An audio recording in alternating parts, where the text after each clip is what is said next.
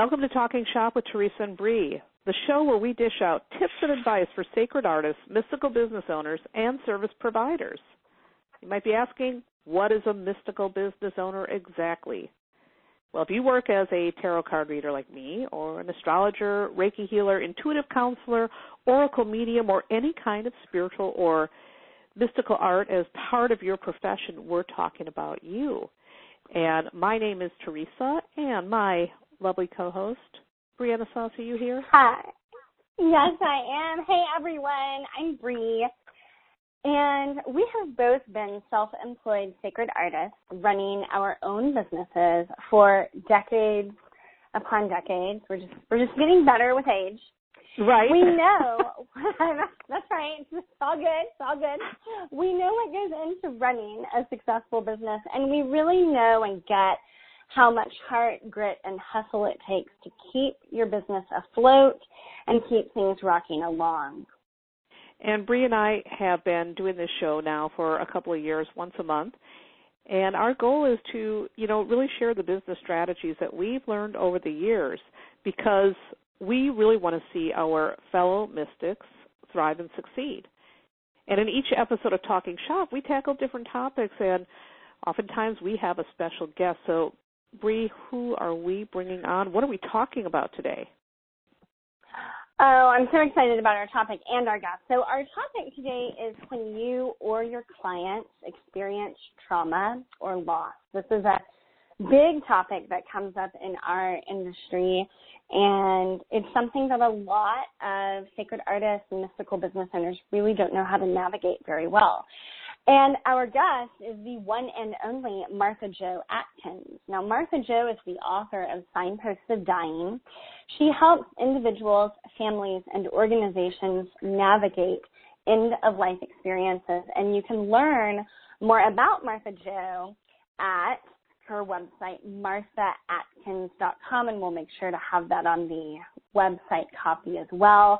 Martha Jo, most importantly, is just amazing and awesome and she is the person that you want to talk to if you have experienced loss or trauma in your life and I'm especially partial to her because we live in the same city. Welcome to the show, Martha Jo. We are so happy that you Thank are you. here.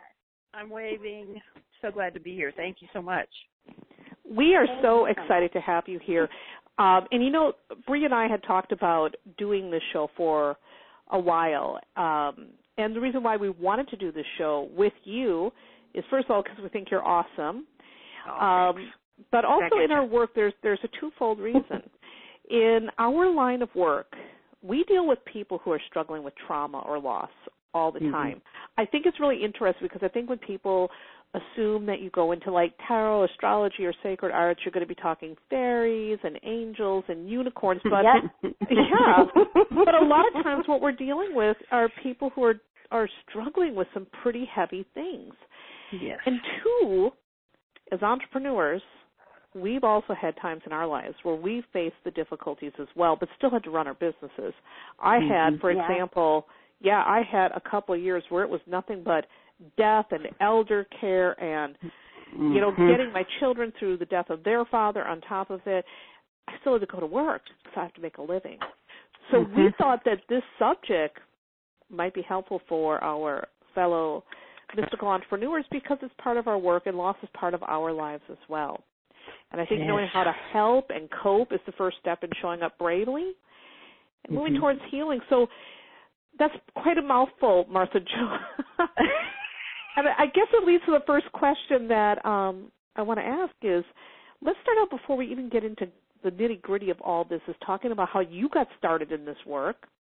And if you could tell us a bit about the kind of work that you do so people understand exactly what you're all about here. Okay. I got started. Um, hang on, I'm writing this down.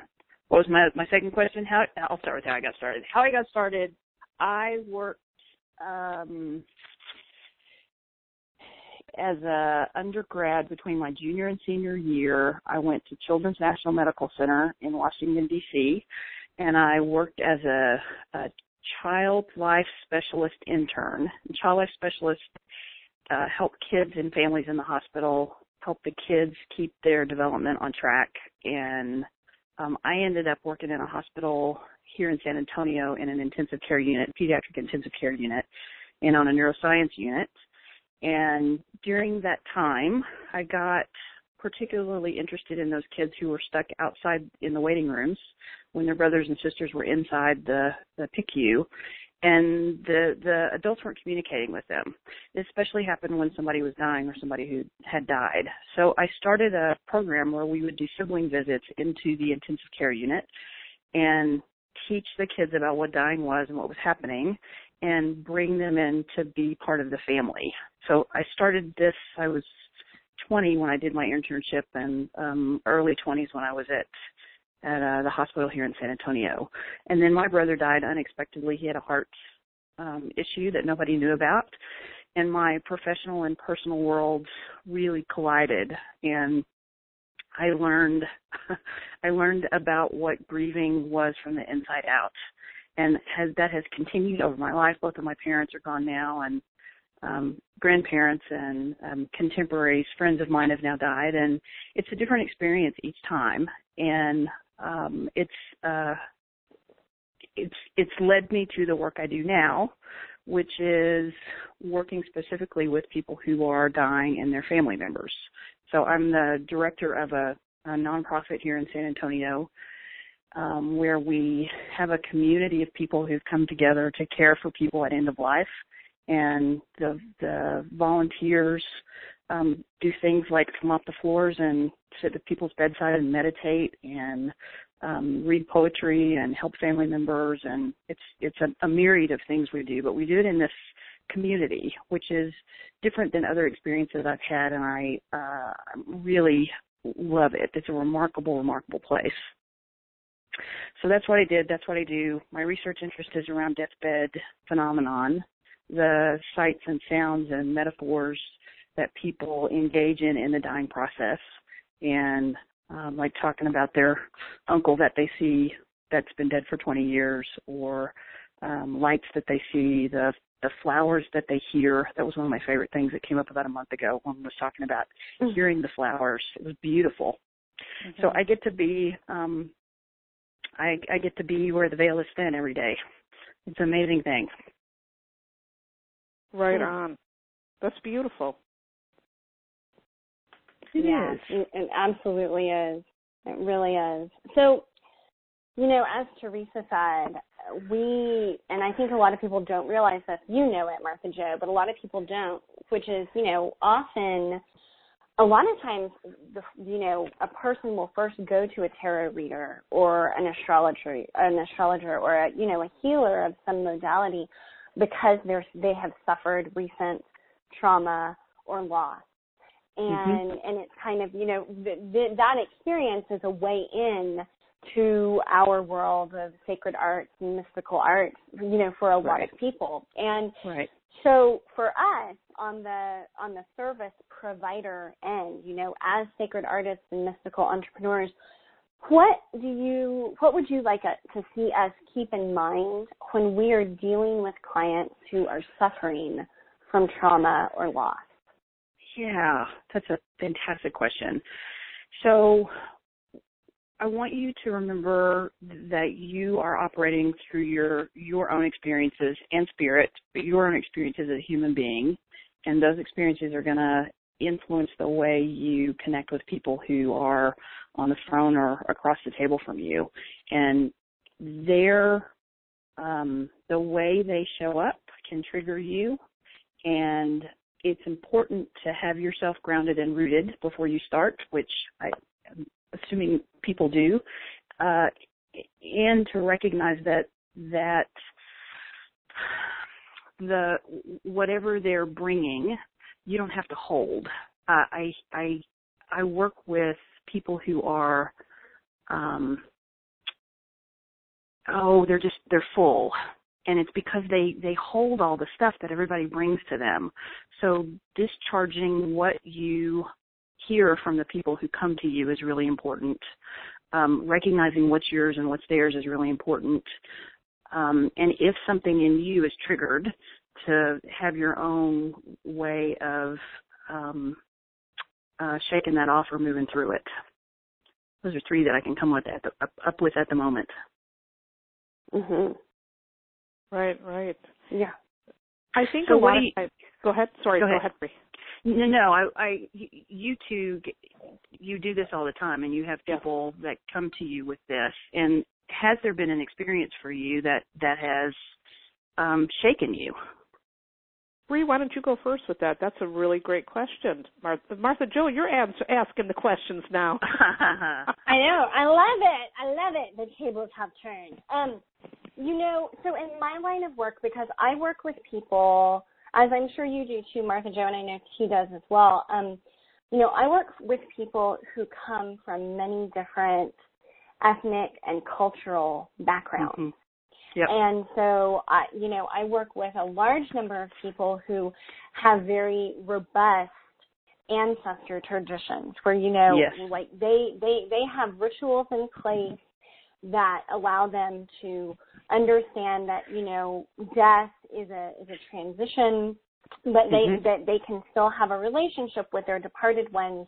It's just going to look different. Um, Mhm. but I Mhm. also work with individuals who come from ethnic and cultural traditions where there is a fear of people once they've passed over, there's a sense that, you know, the spirits of people can be hungry or can, Sure. you know, envy the life that we live. And so sometimes I'll, I have clients who come to me and they feel that, you know, a recently departed family member and often one that they have had a contentious relationship with in life um, is wishing them ill or Mhm. creating misfortune in their life. And you know, when I when I first started out professionally, I was very young, and uh, and you know, when I first encountered this idea of you know, somebody who had departed who was now wishing their family members ill, like it was so foreign to my own traditions, which are very Sure. robust ancestor traditions, you know, and it was really different.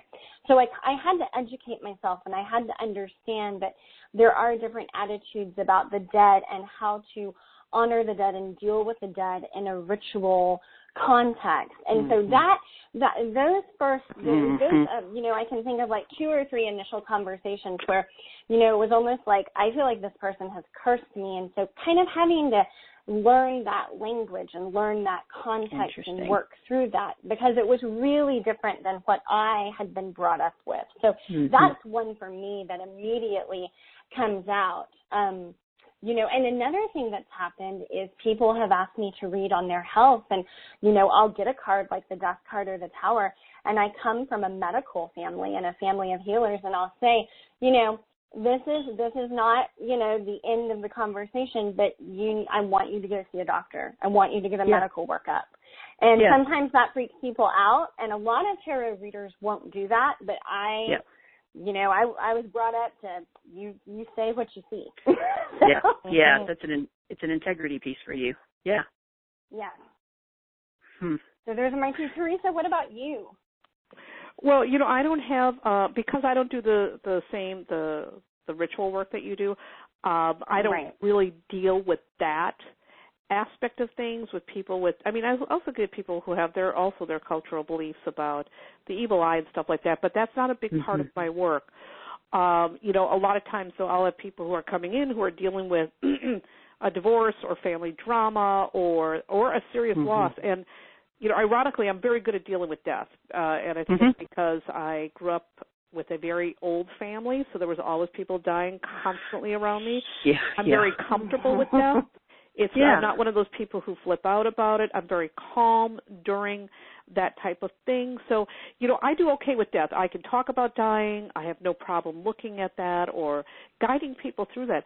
But that being said, there's been occasions, and this has nothing to do with death, where I've had people who are having other kinds of mental traumas happening in their life and maybe Yeah. the reading triggers something or maybe they come because you know they're having some really huge issues they're not seeking treatment at that time so they're looking for a place to kind of go and they feel like Mhm. tarot is is safe so i've had people have mental breakdowns in front of me and i got to tell you that was not that's not easy It's not. Yeah. It's not. Mm-hmm.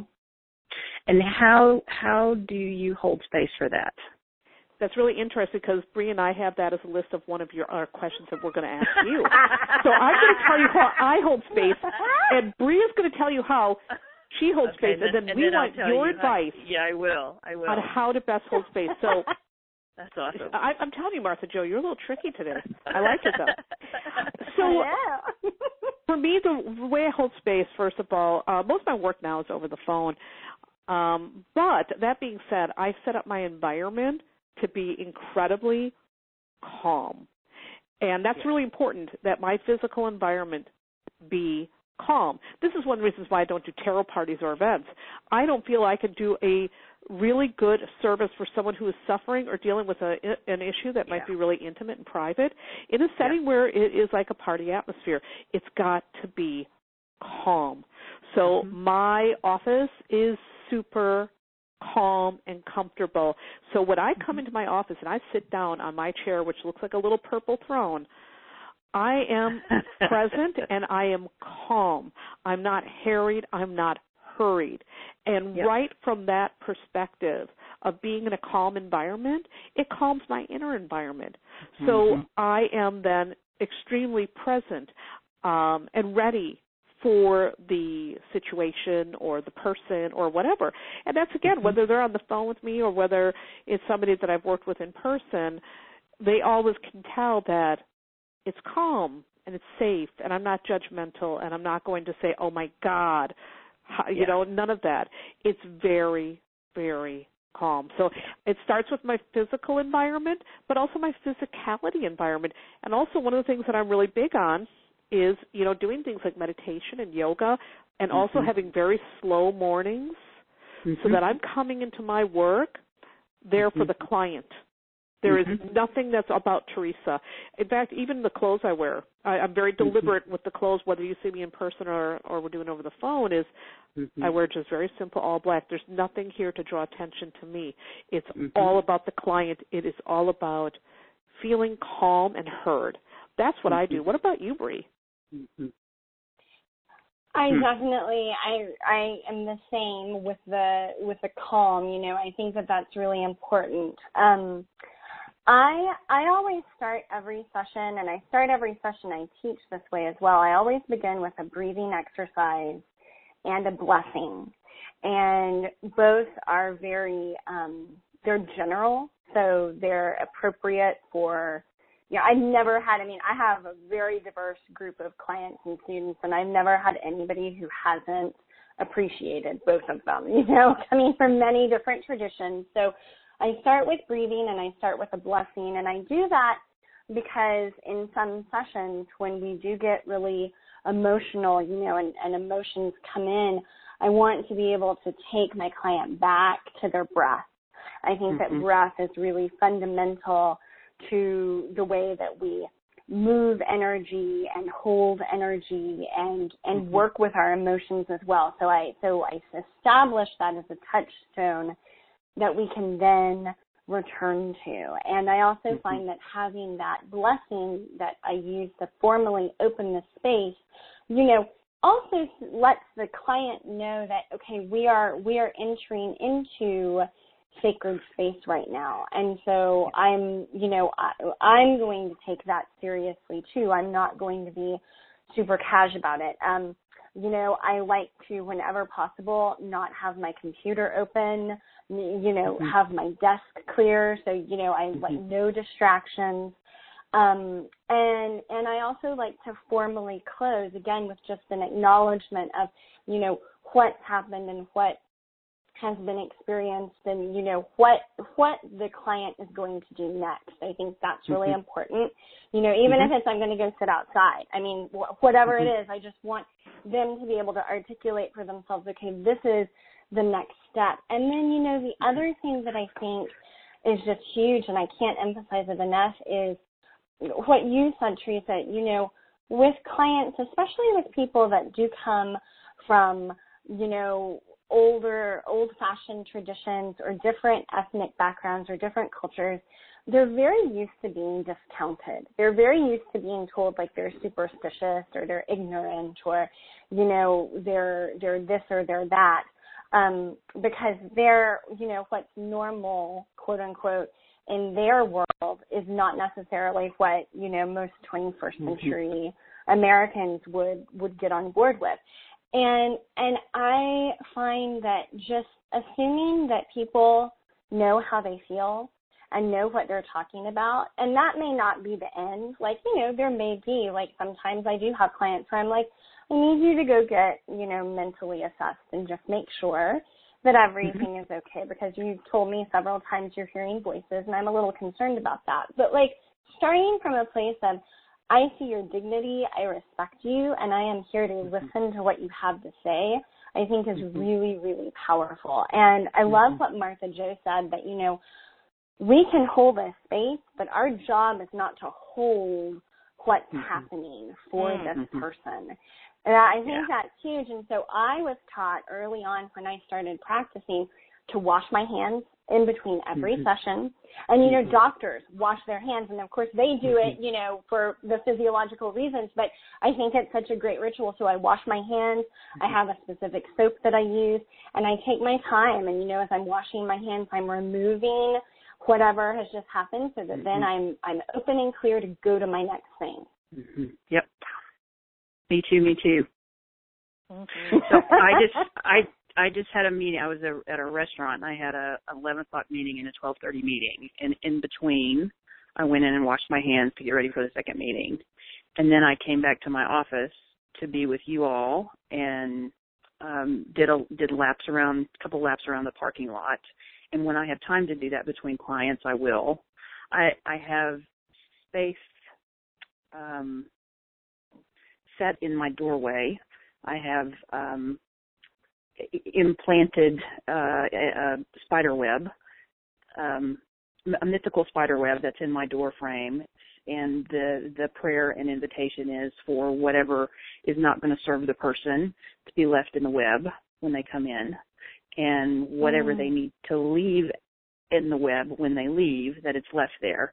And so it serves the the clients with that. And for me i ask the same prayer. Whatever whatever serves uh, the highest good today um that's what i want in the office and everything else can be left in the web and if there's anything i need to pick up on the way out let me pick it up and i i um acknowledge that i've done that every once in a while it's not a it's not i don't stop and say the prayer every time I do it. I just know that that I have done it and mm-hmm. it's activated and um, for me that's a useful thing to do. Um, in the space, um, I have a candle that I blow out and light, and I light it when the the new person is here at the home at the the place where we have the dying people. Um, often we will have a candle um, we have a, a, a candle for this world and we have a candle for the other world. And when I can tell people mm-hmm. are deeply in between, I'll light those. And then when they they their body is finished, uh, the the smaller candle is blown out and the white candle stays on. And that's a ritual for the family. It's um uh for the dying person too in whatever way they can experience that. So there's a there's a space holding with that that light energy which feels important when I have somebody in my office who is crying and there's there's um you know there's different levels. There's the wiping of the tears. They look away and they wipe their eyes and then there's uh head down and really crying and then there's sobbing crying. And I have gotten really good at getting still. And it's not a it's not a fearful still. It is a I'm going to I'm going to bring every ounce of groundedness to this moment right now so you can do what you need to do. And it, and I don't run over to sit by them. I don't run over to give them Kleenex. Uh, I read this great story about a psychologist one time. And he was talking about um, woman in his office who was crying and she wanted the Kleenex and she couldn't find any. And he said, "Oh, I don't have Kleenex here. If you need to cry, you need to cry. Just let it, just let it go." I do have Kleenex in my office, but I, it's a good reminder for me not to go in and try to fix that uh, and tears for me are um, there's there's there's movement. There's an energy movement that needs to happen, and I can hold that movement. I do sometimes, uh, if they're really shaking, um, will go and put my hand lightly on their shoulder, and sometimes I'll stand beside them. Um, sometimes I'll move up and put my hand on their knee. Sometimes I'll say, um, this is hard. I can hear you. I'm right here with you until they get to the place where they can breathe again. And there's that, um, oh, I call it a vulnerability hangover. After you have a big emotion, a, emoting like that, and the the reassurance is part of that space holding too. That what just happened is okay, and uh, I'm I'm honored that you felt you could do that here, uh, Theresa. Um, your your comment about the the calmness. Mm-hmm. Um, every time I've ever talked to you, that's exactly what I get from you, and there's an invitation in that that um, is is offered to the people who come. And and for you too for all of us it, it, it, there's an energetic invitation to come and be how you need to be. And uh it's it's um i'm going to use that word again. There's an honor in that. Even if it's somebody who is uh in in our mind having a breakdown of some kind that they could mm-hmm. do that with us it's a big deal. When I, when i'm in a room and somebody takes their last breath that's a big deal. I've been with people who are 60, 70 years old and have never been with somebody who's died. They just they they haven't either stayed around long enough or their energy has been too heightened and the person couldn't do that with them in the space. So for me, when I happen to be there, uh I man, I say thank you. Uh it that that um that portal is an amazing portal to be in. And this space holding in your office or on your phone with one of your clients, to me it's that. It's a it's a holiness. And if we can hold it that way, uh, it honors the client and it honors what we're able to offer them. Brilliant. Mm-hmm. Yeah. I'm gonna have some Dr. Pepper. Have some Dr. Pepper. So, you know, uh, right right along these lines that we're discussing, many of us who are sacred artists, mystical business owners, entrepreneurs, we are not licensed therapists.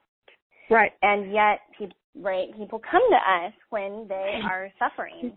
Um, they do. And I, and I often, I, they do, and I, and I know, you know this, Marcia, like, I often say, like, I hear things that a person's therapist doesn't hear, right? Because I'm, mm-hmm. I'm so out there and strange that it's mm-hmm. okay. Mm-hmm you know, the, and you know, I have people who relate. Now, my therapist doesn't know this, but um, mm-hmm.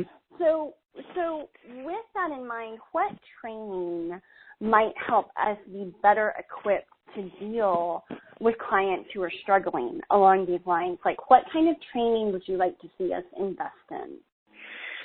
Just really basic listening skills, it, and it's um, active listening, which sounds really silly. And if you, um, I'm thinking about Frasier and um, some conversations on Frasier, and that people giving him crap about that. But I will tell you, if if people can, if practitioners and not just sacred artists, but anybody, if you can figure out how to do active listening when somebody's in crisis, oh my gosh, that opens up so much space to, um, for presence and for and for you as the listener on the other side, knowing that you don't have to fix it and you can be connected um, connected with them. Um, breath work when we are able to get connected with somebody by breath, that also makes a huge difference in um, syncing up and in coherence and and when you start to recognize um, people being stressed and you can pay attention to breath, you can modulate your breath to help bring them to a different place. Um, see, what else would I say?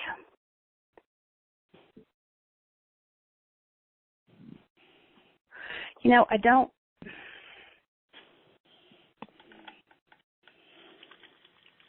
You don't. You you I, I think we get caught up in a training that we don't have and we need to have more. And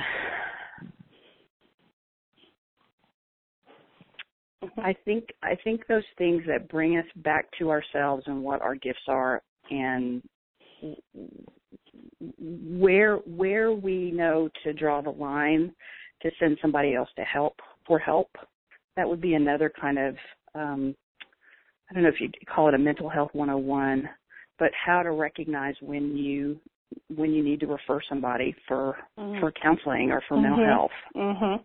Mhm. Um, you know, it's it's there's particular ways people look, or there's cadences in their speech sometimes, and there's um, there's different ways of of talking about things they're they're hearing. There's hearing, uh, you know, when at the at abode when people talk about who they're hearing or who they're seeing, that's all part of their dying process to me. Um, when they start seeing spider webs and things on the wall, that's when I know we need to get a little bit different medication to help them. When somebody talks mm-hmm. about um, voices that are harming, that want them to harm somebody uh, or harm themselves, that's a big giant red flag that we need to do something. And mm-hmm. gosh, it's um I was just reading an article the other day about you know, are we medicating our, our shamans and healers, and I think we do a lot um, to fit yeah. in for our, our Western society. And when those people show up in your office, it can, it can be um, it can be frightening. So those breath work, active listening, and just really specific. Uh, how do you know when you need to refer somebody out? That's really uh-huh. incredible and, advice, and the referring part is so important because, you know, I often will if something is beyond the scope of my abilities or something I'm not licensed to deal with, I have a referral list. Yeah, perfect. Yeah, yeah, yeah. yeah I do too. Mhm. Me too. And I think I think that, that that you have to. Yeah. Mhm. It's the the do no harm, and mm-hmm. whatever whatever practice you're in, um, I, I feel like that's a good a good anchoring thing to to know. And if if if somebody comes in my office and I and I have a feeling in my body uh, and I can't quite put my finger on what it is, I really think about that. And um that's usually an indicator to to me that there's more to the situation. And there may be another place for them that's better suited. So I can do no harm to them. And uh, conversely, they'll do no harm to me. I don't I don't go in with that, and there are situations where people are so not in their body and so not grounded in this reality, um, where I, I, I just I, I pay attention to my body, and I, I will encourage y'all to do that too. Uh, mm-hmm. Uh, I think I think we we don't do that enough, or we discount it, and it's important. So you know, in general, then, what are the key points that we need to know about talking around uh, sensitive subjects with our clients? You've already talked about holding space, having a referral list, but if there's anything yeah. else you want to add about that. Yeah, so I had a, a woman show up in my office yesterday who wanted to wanted to talk about death and dying, and then really five minutes in, she got into sexual trauma and has a, mm. a pretty pretty long history of that. So that that often happens with me, and I um, there there's there's one grief issue that gives way to other grief issues. I didn't need to know about all of that history. I knew that it was bothering her, but I didn't need to go dig around in there and find out what all that was. And and uh, I will encourage you all to think about when you're asking questions, are they questions that are going to help move the client somewhere or are they are they questions that you want to know for your own curiosity? And that's a um mm. it's it's a good rule of thumb and it has saved me a lot from moving into um uh people's trauma that neither one of us really needed to be mucking around in. I mean there's there's um there's ritual work that I've learned now that I do with trauma, and um, and I'm going to get to do some of that tonight with her, and I'm really excited about that. I get to do that without knowing all of the history. I, I don't need to know who did what. I didn't. I don't need to know the the big ins and outs of that. Um, and there's still genuine help to be offered to her, and we're going to get to engage in that. So think about it, it, what what do you need to know and um, and and for me, a lot of the the trauma stuff that comes out, it, it is grief. There are layers and layers and layers of grief, and how can you, rather than getting caught in the the thing of what happened, because people there's so much stuff. What is the feeling behind it? Can you help them identify that feeling? And then there is there some way based on your magical practice or spiritual practice not not is there because I know there is. Figure out then what is what is the antidote to that. So it's not the thing; it's the feeling behind the thing, and then what's your antidote, uh, or what's your your offering to help.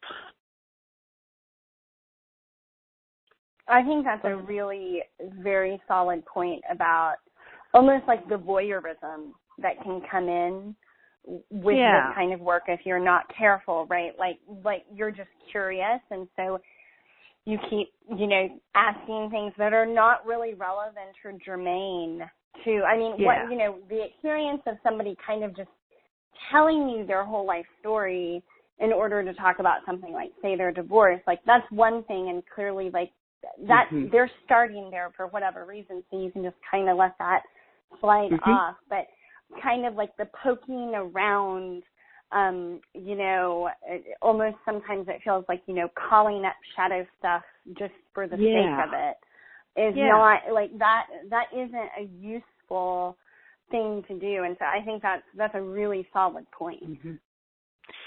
we we have a, a a gentleman at Abode who's is um he's making his way on his own time in his dying process and he has changed significantly in the last week he doesn't want to talk about dying. He's just not interested at all. And one of the, the mm-hmm. people in our orbit is really interested in him talking about it.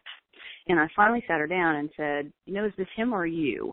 And it took her a little while to get that to the place that it was her.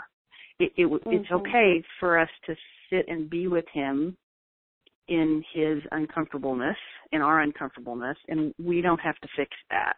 I, I think the, the other thing is we we take. Uh, I have um, certainly wanted to, to fix things, and and I'm much better about that now. Lots, lots and lots of clients and lots and lots of time. Uh, I don't need to fix things anymore the way I needed to fix them before. It, it, it. There's also space now. Uh, if if I need a moment, I'll ask for it. Or if I recognize the client needs a moment, I'll ask for it. And let's just sit here for let's sit here for a minute and just be in the stillness and come back in our bodies and then we'll go from there. And that resetting is good for for both of us. Mhm. Yeah, absolutely. So, you know, I want to ask what advice you can offer us when we find out one of our beloved clients, one of our people tells us that they are dying. Um, you know, we all, we have relationships with. I mean, some of my sure. some of my clients are in their seventies and their eighties, right? And so, you know, when they come and and they're dying or they're very very ill, mm-hmm. you know, how can we best continue to serve them in the capacity mm-hmm. that we have been, but also remain objective about mm-hmm. it? Mm-hmm. So, my invitation to all of you is to think about what what do you think dying is, um, mm-hmm. and to um, and to write your obituary. And this is just this is not a random thing I'm pulling up. This is um, there's a groundedness that in that in that act of writing your obituary that causes you to think about finality and and how you um, might experience that. M- my my thoughts about dying from when I was 23, when my brother died, I, I was uh, a hot mess, um, and rightly so. It, it was hard. Uh, today, if if I get that news that somebody I love is sick or somebody I love is dying, I I'm a day or two where I'm waffled, and then I go back to what I believe dying is now, or how I understand what dying is now, and that gives me a rootedness in the present and that allows me to be present with my person um, in a different way. So when a client comes and says, um, I have Alzheimer's, um, which has happened, and I, you know, I'm not going to be the same person in three months. What I said was, oh my gosh, uh, I'm stunned. How can I help you? What do you, what do you need? I did that first and then we moved into what's happened for you, what is happening for you, what kind of support do you need, um, do you, what kind of time frame of, of support do you need, and sometimes they're they're able to articulate well and sometimes not. My caution is um, even if we think we have a really tight relationship with somebody, when they get in the dying process, uh, that may change and our feelings may get hurt. They may need something else in this time that's different from what was before because there's been an there's been an ending. Um, you're no longer a person that is living now. You're a person that's living with dying. Some people say they're dying.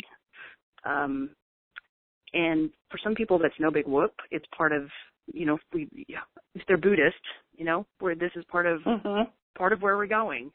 Um, other people, this is a terrible, horrible thing, and I, I'm not sure how I'm going to manage. And um, you have to know you have to know how you feel about it, or you're going to get pulled into their experience. And if you can be where you are and honor where they are, that whole energy thing we talked about before, it's like it, it's it's um it's a different kind of holding space. It's different, but it's the same. You're just holding it with you. Mm-hmm. So, speaking of you, what about our lives? What about when we're falling apart because we are dealing yeah. with loss or trauma? What do we need to do to take care of ourselves so we can continue to be present mm-hmm. for our clients? Mm-hmm. yeah, you got to have your posse. Mm-hmm. um, you you you you just have to you have to you have to have the people that you can receive from and you have to call them and say this is what's happening um this is what i need or i don't know what i need right now and can you just be on call uh I, um maybe you guys maybe you can help me figure this out they, but you got to have your people who you trust and you can talk to uh if you have to work, and many people do, it's a matter of figuring out how you can. Um, uh, it's uh, energy. So, are you going to be better served starting later in the day and resting all morning? Are you going to be better served having three people in the afternoon? Uh, just we've I've got a, a new client that's got fibromyalgia. We're working on how she can engage with people. And what's happening for her is we're figuring out an every other day schedule and then kind of four days in between where she can really, really rest and then she can start again. Mm-hmm. So what it, it, it, it's the the physical piece. We uh, I say again, we we so oft, often overlook how much rest we need when we're physically or emotionally spent, and um, having time, carving time and space to be quiet and be still or, or be outside or whatever it is we need to do for self care is is vital. Uh, I am um, uh, the Berceli TRE exercises, um, uh, trauma release exercises. Uh, if you are having um, some big emotional something in your experience, that's a really good resource. And they're they're uh, poses that you put your body in, much like yoga poses, and you stay there until your muscles shake. And it's the um, you think about how animals shake off trauma. It, it's that kind of experience, and it allows for openings and for rest when people need them. And I I often encourage clients to do something like that so they can make space to do the work they need to do and then you know, go do that again if they need to do that again. Uh, it, it's it's it's finding those combinations of things, and it's usually not one thing. Those combinations of things that you can do to to find your way. And sometimes you just have to stop. Sometimes you just have to stop, and it's okay. We think we're not going to figure it out. We think. well, thinking back, I, I didn't know what I was going to do, and they were going to turn off the electricity, and they turned off the electricity, and I didn't die. And I did get some rest I needed to get, and eventually I figured out what the next thing was. Um, it's hard. It's hard. Um, the posse, I you, you got to have your posse. Mm-hmm. Got to have your posse. I'm sure there's more. Well, Those know, are the things off my head at the moment. No, that's huge. That's really helpful. And and I'm wondering, you you alluded to it, but I'm wondering specifically if you think that, you know, is there ever a time where the loss might be so great that it might be a good idea to close up shop for a while? And if oh, if sure. yes, okay, then how do you like what do you think the best way is to prepare both, you know, our clients, the people that we help and ourselves for that? Yeah, you know, sometimes uh sometimes you can't prepare. Sometimes you just get there and you figure out, oh, it's it's time. It is just time. So the um the preparation is is you writing a letter or you um having some a, a contemporary in your sphere that writes a letter on your behalf, which is not a terrible thing to do. If you're um I, my um my friend with the dementia issues again that that's been her experience she can't she can't write her own letters anymore and so she had to call in help to um to close to close up shop and to take care of that. And the stuff came from her but it wasn't her. It was part of her her team that was able to um make that happen. Um i as much as well you know you you are as honest as you are able to be and as open as you are able to be. Some people are very private and they would never ever want anybody to know what their experience was that was causing them to close up shop and that's okay too if if, if i i'm i'm closing up for personal reasons or um i've had this life experience that has um caused unforeseeable changes and and um i need to do something else here are some people who can serve you in my stead. And I trust all of these people. And please contact them and reiterate and really set the boundary that you're not available. Uh, it's a hard thing to do, and it's a good thing to do. So offer other people who can help and and be clear about where you are and what you need. And if you think there's opportunity to be to come back at a later time, you can say that. If you don't know, you can say that too. I, I'm mm-hmm. all for being as as honest as you can be, and also, right, um, you know, as as private as you need to be. Makes sense. Mhm. Yeah, totally, totally. Mm-hmm. Oh, thank you so much, Martha Jo. This was really, really, really helpful, and I just, you know, I, your approach is so deep and so wise, and we're very grateful that you were able to share it with us. And we always do what we always do at the end of Talking Shop is is we briefly discuss, you know, what our big takeaways are from the episode. And so, Theresa, what what have you really taken away from this conversation? The one thing that I love that Martha Jo said is that we don't have to fix that.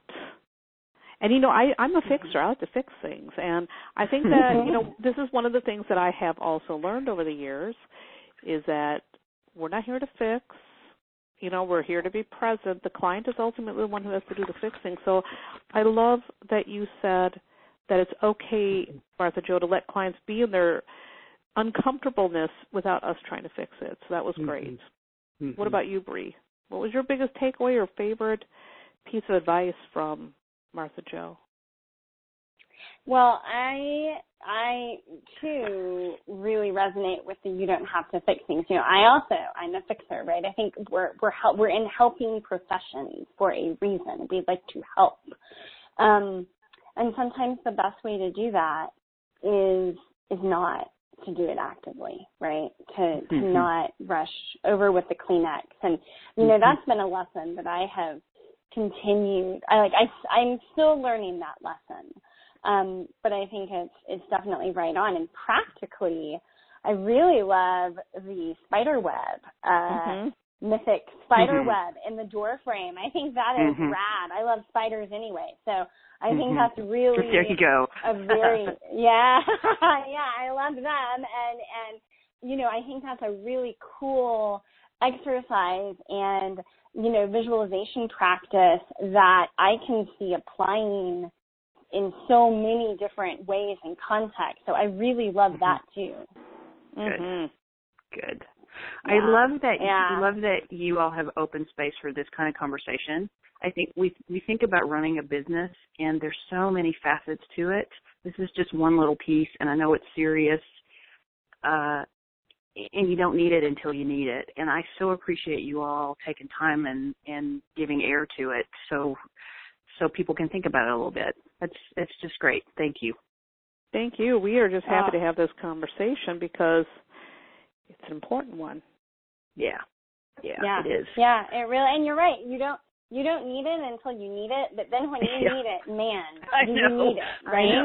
It's like it's like I I can learn about how to do a YouTube video like seven days a week, but you know when I need to know how to deal with death and loss, like I need to know. Yep. right, right, now. Yep. That's right. So, That's right. Yeah, yeah, absolutely. So thank you, Martha Jo, because you are the bomb. Um, towards the end of each episode, we each like to share a few fun tidbits, and Martha Jo, we're going to ask you about this too. So, for example, books that we've been reading lately, blogs that we're obsessed with, favorite songs, TV shows, food, lots of food, stuff like that. Wow. Just some fun stuff that we think you, our listeners, might enjoy discovering. Sometimes we will share business related recommendations and sometimes not because, you know, you can't just do business 24 7. So I'm going to ask both of you. I'll start with Theresa. Theresa, what's something you've discovered recently or something you've been loving lately? Well, what I've been loving lately is there has been once again reignited the talk around tarot certification.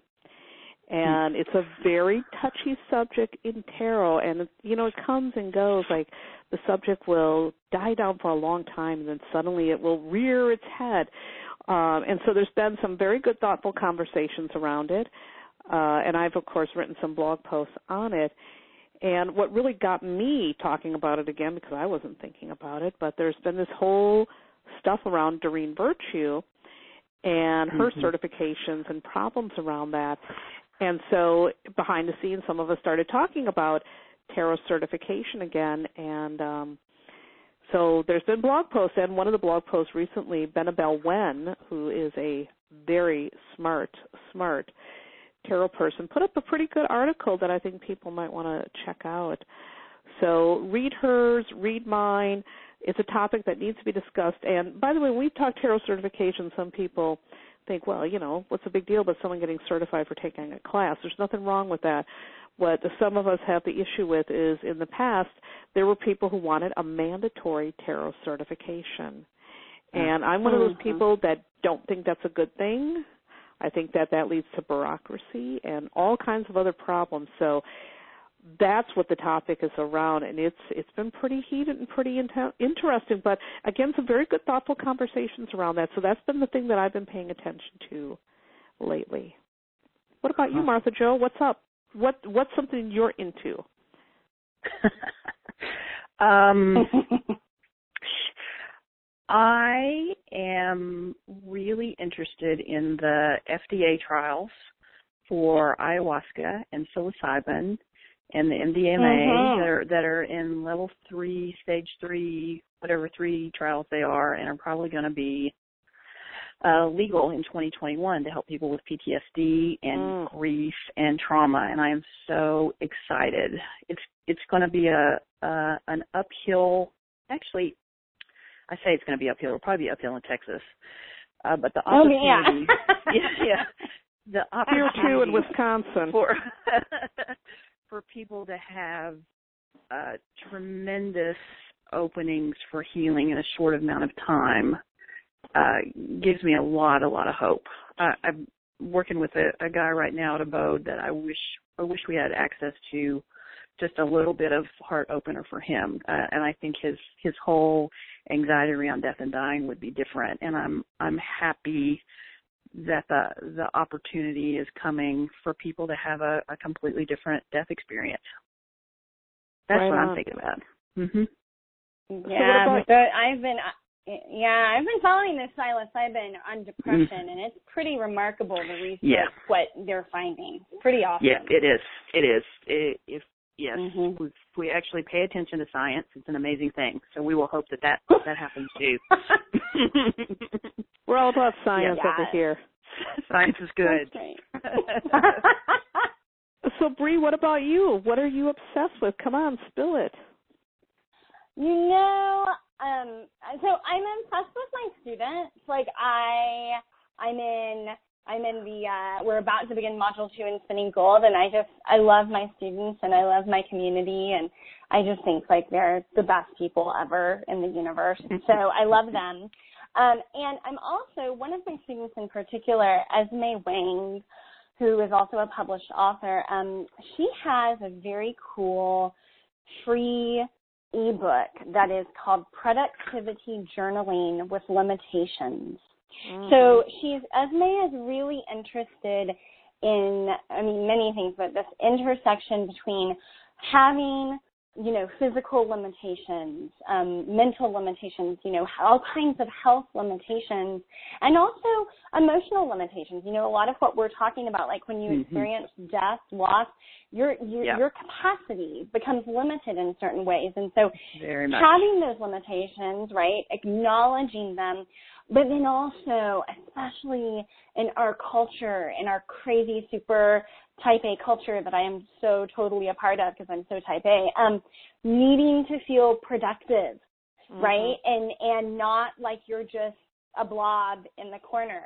And so and so how do you how do you navigate that? So she has created this awesome free ebook and you can get it on her site if you go to esmewang.com and you check out her shop. It's one of the very first things that comes up. And I, you know, a lot of my students have various limitations and they, you know, uh, it's hard to find resources. It's still difficult to find resources that really speak to how to navigate that. So I love the work that Esme does. Generally, I love her, and I really love this, and I think it's a great resource that she's made available. So that is That's my hot tip for the month.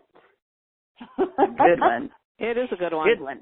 hmm Yes, I like it. So last but not least, a few announcements. So Miss Theresa, is there anything that you want our listeners to know about that's happening in your business world, any upcoming classes or new projects or things like that? And then Martha Jo, I want to hear from you too. Well, right now I've just gotten I just wrapped up my um book tour for the tarot coloring book. So now I'm entering busy season. So the next couple of months for the next 4 months I am going to be strapped to this computer and strapped to my phone and really busy. I do have a mm-hmm. very big launch happening on December 31st, but right now it's mum's the word. I'm not going to say anymore. Just throw that out Scorpio there and drop season. it. Yeah, it's Scorpio season. You know, we got to keep some things secret. Oh, so what about you, Martha?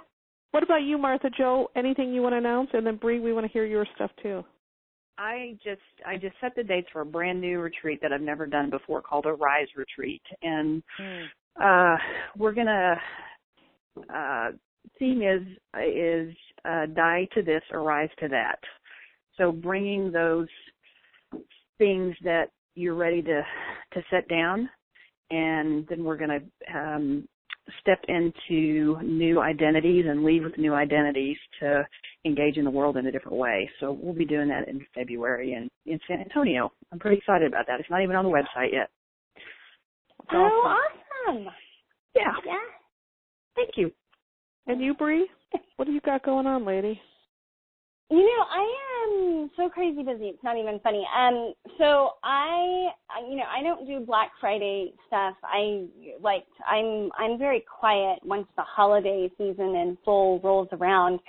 So I've released all of my end of the year stuff now. I have one more thing. I'll make my uh, yearly Lunar Light devotional candle service available in early November. And other than that, I've put my end of the year astrology planning service out and uh, my Mercury retrograde survival kit is now out and I think there's like a couple left of each one because, you know, I do these puppies by hand.